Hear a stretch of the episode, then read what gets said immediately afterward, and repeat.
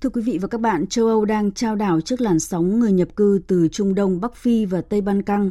Trong bối cảnh nhiều nền kinh tế còn ốm yếu, tỷ lệ thất nghiệp cao, cuộc xung đột Ukraine còn dai dẳng, thì tình trạng người nhập cư có thể tạo thêm gánh nặng lớn đối với châu Âu. Đứng trước một bên là những giá trị nhân đạo, với một bên là bài toán kinh tế chính trị. Cuộc khủng hoảng di cư này đang đẩy châu Âu rơi vào tình trạng tiến thoái lưỡng nan. Bình luận của biên tập viên Thu Hiền. Cách trụ sở Ủy ban châu Âu E C tại Thủ đô Bruxelles, Bỉ chỉ vài km, hàng dài người di cư, cả người lớn và trẻ em ngủ vạ vật trên vỉa hè đường phố hàng đêm, chờ đợi cơ hội nộp đơn xin tị nạn. Tình trạng cũng tương tự ở nhiều nơi khác thuộc Liên minh châu Âu. Những con số đáng báo động vừa được Cơ quan Tị nạn Liên Hợp Quốc công bố ngày hôm qua. Hơn hai trăm hai mươi tư nghìn người di cư tới châu Âu bằng đường biển.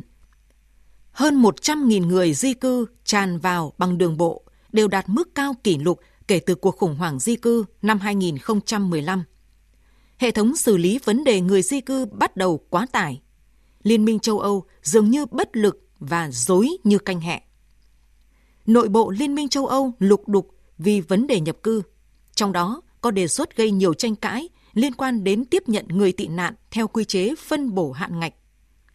Cho đến nay, Anh, Hungary và Ba Lan vẫn trong số các quốc gia phản đối đến cùng. Thậm chí Ba Lan còn thực hiện một cuộc trưng cầu ý dân về việc có đồng ý tiếp nhận người nhập cư hay không. Các ý kiến phản đối tiếp nhận người nhập cư cũng là điều dễ hiểu, bởi làn sóng người nhập cư đã và đang gây ra nhiều hệ lụy và khiến các nước E U phải nếm trái đắng. Chẳng hạn với Hy Lạp, việc đón nhận dòng người tị nạn khổng lồ tạo nên gánh nặng tài chính trong bối cảnh nước này đang lâm vào khủng hoảng nợ. Liên Hợp Quốc cảnh báo nhiều đảo của Hy Lạp không có đủ nước sạch và dịch vụ y tế cho người nhập cư. Nước Đức giàu có nhất châu Âu cũng không khá hơn.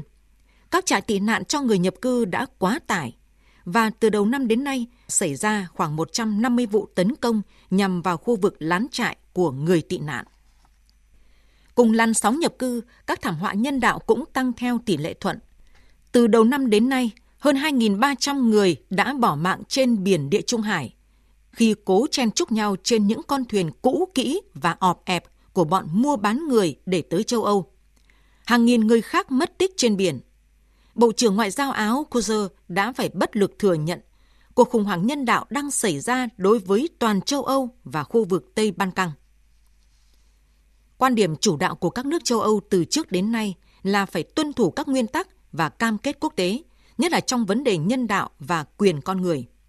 Thế nhưng, chớ trêu thay, do chưa thể tìm được tiếng nói chung, châu Âu vẫn đang giải quyết vấn đề theo kiểu mạnh ai nấy làm, thậm chí là sử dụng các biện pháp mạnh, ngăn sông, cấm chợ ở các khu vực biên giới tiếp giáp, nơi nhiều khả năng người di cư có thể xâm nhập, điển hình là Đức, Áo, Pháp. Trong khi cuộc khủng hoảng kinh tế mới chỉ tạm lắng, các quả bom về nợ, về lạm phát vẫn chưa được tháo ngòi nổ hoàn toàn, cuộc xung đột Ukraine chưa được giải quyết, thì cuộc khủng hoảng nhập cư có thể là một cú giáng nặng ký gây bất ổn kinh tế, xã hội cho toàn châu Âu.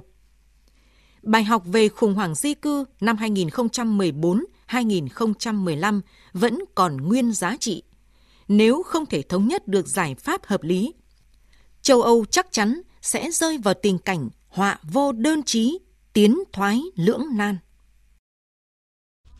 Quý vị và các bạn vừa nghe bình luận của biên tập viên Đài Tiếng nói Việt Nam nhan đề "Khủng hoảng nhập cư ở châu Âu, tiến thoái lưỡng nan" qua giọng đọc của phát thanh viên Hồng Hệ.